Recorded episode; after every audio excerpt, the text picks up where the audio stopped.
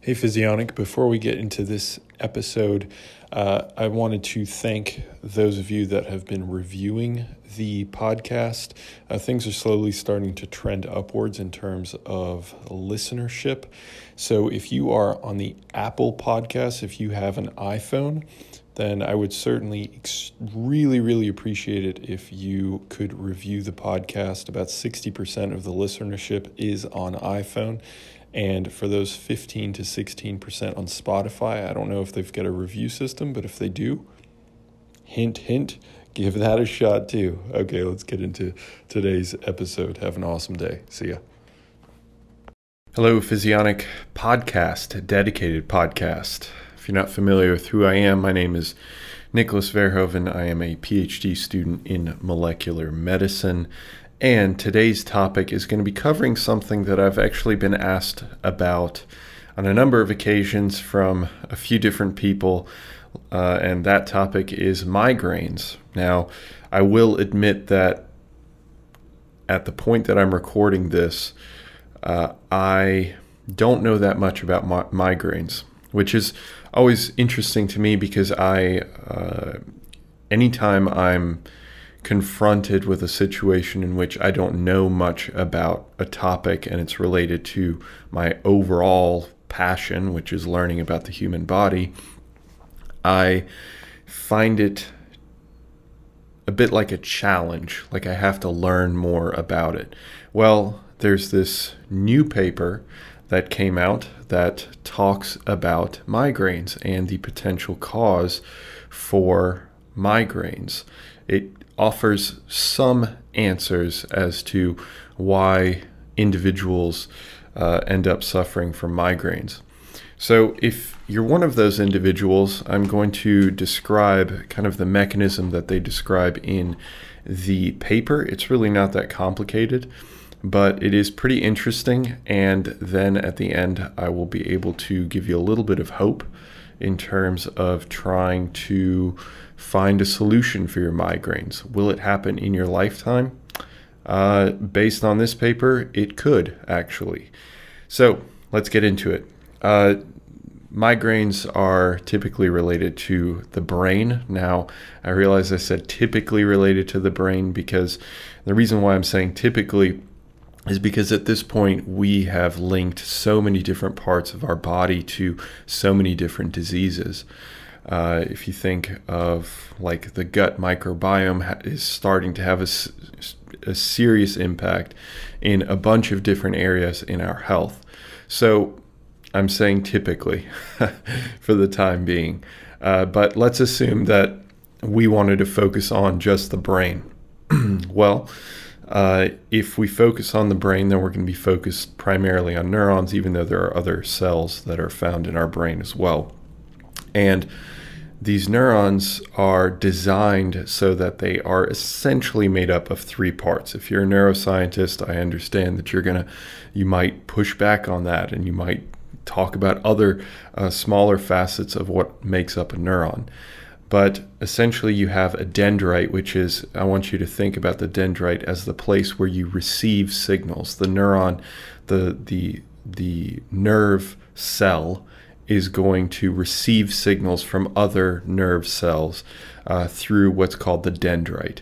And then that signal then gets sent to the cell body. You can kind of think of that as like the computer chip almost it accepts the signal and then it decides, in a manner of speaking, more in a biological manner of speaking, to then send that signal to other neurons or to not send that signal. So, if it chooses to send that signal, it will send the signal down what's called the axon. So, dendrite receives the message uh, and sends the message further along within that particular cell to the soma or the cell body, and then from the cell body, which then either decides, okay, we're going to send this, this signal further or going to eliminate this signal, and then it sends it to the axon, which will then send it to another neuron, and so on and so forth. So that's a really basic understanding of what's actually happening on a cell to cell communication uh, level. But beyond that, uh, if you zoom into a particular cell, so one cell, let's look at an axon, so that third part that I was talking about, kind of propagating that signal, um, the signal is actually propagated or sent through a essentially an exchange of different ions. So when you consume potassium, you may have heard of that, and you may have heard of consuming sodium. I think that's probably the more popular of the two, uh, lowering your sodium intake for heart disease and things of that nature. I'm not going to get into that now. But when you consume sodium and potassium, some of that is actually used in your central nervous system and your nervous system in general, your nervous system being made up of neurons. And for your brain specifically, uh, there's this exchange. Actually, it's not specific to the brain, but we're focusing on the brain. There's this exchange of these two ions, and they're both positively charged. So I just want you to think about positive and negative for a situ- for a moment. So within this axon, if we zoom in, inside the axon, there's a lot of potassium. Outside of the axon, there is a lot of sodium. And they are both positive ions. So they are both positive, we'll just call them particles. They're both positive particles. And when your soma, your cell body, is trying to send that signal down the axon, what it does is it allows for the opening of potassium uh, channels that allow potassium to then exit the uh, the axon. And when that happens, then you have a flood of different reactions, uh, as well as sodium entering the cell. But I'm not going to get bogged down in how depolarization happens of an axon. I just I want you to really focus on the idea of potassium leaving the cell. Okay, uh, so when that happens, then you have the signal that propagates down the axon and what they found is with this study, they have what's called spreading cortical depression. And that's what they think is causing uh, migraines. Now, what is that exactly? Well, if we go back to our example, that is a situation in which, for unknown mechanisms, currently unknown mechanisms, and I'm sure we'll find this out over time, uh, the neuron will release a bunch of potassium. So it essentially uh, extrudes all or exports all of it, well, not all, but a lot of its potassium. And that actually leads because potassium is a positive particle.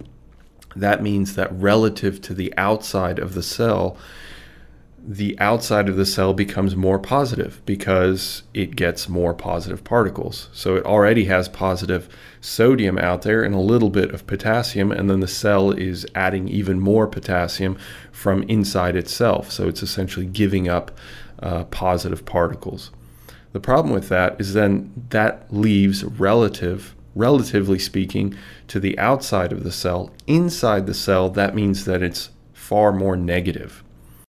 The problem with that is that to send a signal down an axon, you have to be able to essentially go through this uh, depolarization state, going from a negative state to a positive state. That is how we send a signal. So you can hopefully see that there's an issue here because, and that's why they call it, most likely why they call it a spreading cortical depression, is because you are depressing you're essentially going through what's called hyperpolarization. You are increasing the negativity within the cell, so it makes it harder to go into a positive state. And that, for whatever reason, we don't know, uh, happens with neurons. And it will start at a focal point, and uh, people that suffer from migraines might start having kind of uh, blurry vision, might have spots that appear right before a migraine happens. And that is, they believe, because this spreading cortical depression, the keyword there being spreading, is literally spreading across their brain. Uh, and it's moving horizontally. So it's not as much of an issue if it moves deep. So if it starts in a location and then it doesn't move outwards, it just moves inwards, that's not as much of an issue. But if it spreads across the brain, then you have this essentially this lack of performance in these particular neurons that affects all different types of areas of the brain and then you get you know intense pain and blackouts and all kinds of nasty things that happen with uh, migraines migraines certainly are not just headaches they are uh, they can be incredibly severe so that's what they think is happening that you have this export of these potassium ions leading to uh, this depression, and then with this depression, then you see this. Uh, they also think that there's something going on with the cell in terms of cell swelling. So the, the, the cells themselves, the neurons themselves, are starting to swell uh, to a larger state, which I don't know if they were talking about this, but uh, it's possible that then you have added pressure in if it affects you know millions and millions of neurons. Maybe if all of those start to swell a little bit then that could add intracranial pressure. I don't know if that's the case. Uh, that's just something that they briefly mentioned in the paper. So let's talk a little bit about how they could fix it well uh, they did a few experiments on that and of course they did this in rat brains but i will say that they've actually already started working on humans uh, not to quite the same detail. They can't exactly, you know, remove parts of your brain and start to experiment with it, but uh, they have done that with rats. And uh, with rats, what they do is they apply a particular force or a particular uh, stimulation to the neuron. So they make it more positive. They essentially force the potassium to stay inside. And when that happens, that allows the cell to stay in its uh, more normal state. But the thing is, they haven't been able to actually stop the cortical depressions themselves. Uh, they are able to stop them if it has already started. So that's kind of good news and kind of bad news. One, it's bad news because you might still see that fishy, that weird uh, expression where you start blacking out a little bit. You don't feel pain quite yet, but you know something is about to happen. You know a migraine is about to happen. So a, a neuron or a clump of neurons or whatever is causing it has started to spread and then they apply this stimulation and it stops the spread. So it no longer moves outwards. So you never have it affect other parts of your brain. So the original point, the origin point, still occurs, but everything beyond that does not occur. And what they found is that this signal, and this is really cool, the signal, instead of moving horizontally, will move depth. So it'll start going into the deeper recesses of the brain. And apparently, that does not lead to uh, strong reactions by the brain. Uh, apparently, that is almost equivalent to like stopping the, the migraine. So they did this with actual probes, and they did this with you know being able to actually electrically stimulate different uh, brain slices and neurons and things of that nature. But they can't do that with humans, clearly. So, what is the potential solution for humans? And they've actually already started working on that. So, they have started doing uh, research specifically for humans, and they have what's called a transcranial electrical stimulation where they you literally put a device on your head and then through your skull it not you know through your skull it sends uh, signaling and it, it, can be relatively weak signaling. It's not like you're going to feel this massive sharp like zap or anything like that but it's relatively weak but it um, seems to have an impact and you know we'll have to talk, i mean i don't think they know about the health ramifications or anything like that uh, of, of this particular stimulation but um, it's not exactly that uncommon. Uh, we've we've done we've done other things like that uh, with other tissues. Obviously, the brain is a little more delicate. It's probably not something that we want to mess around with too much. But you know, people who suffer from migraines, that's you know, people get desperate. People get really desperate. So this transcranial electrical stimulation, the idea is you would put it on uh, right as you're you feel like you're about to have a migraine or a migraine is just starting or you know hopefully right before a migraine starts because apparently there are warning signs for it and you would apply these pulses and it would stop. It would essentially just localize and hold that migraine uh, from progressing from that point on. Now, if we can find other ways, once we figure out what's causing that cortical depression, you know, what's the origin point? What's the trigger points?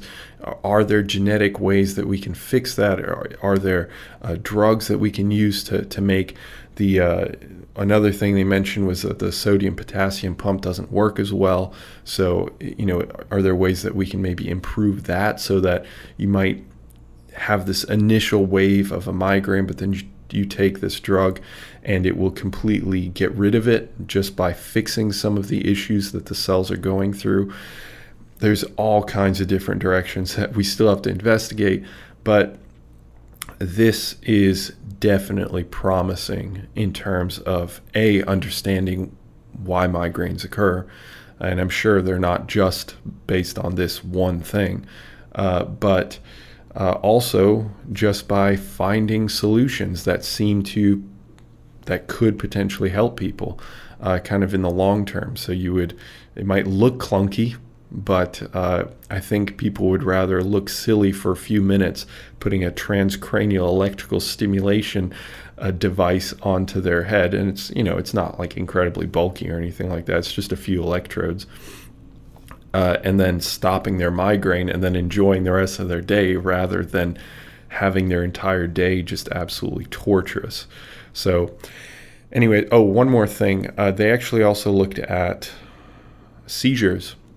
And I didn't want to focus on this, I just wanted to focus on migraines. But apparently, seizures have the opposite reaction. So they can actually uh, predict some of this stuff, the same stuff that they use to predict uh, migraines, they can also predict seizures and they can potentially stop seizures in a similar fashion but using an opposite protocol which I thought I thought I'd throw that in there just because I thought that was really interesting how they're they're not necessarily linked but the same mechanism by which we understand migraines also applies to seizures just in the opposite direction so, anyways, I'll have the uh, paper linked for you to check out. It's pretty dense. It's a nature paper. It, again, I seem I, I, just seem to be covering these things all day. It's not like I go out of my way to go to the most complex papers in the world.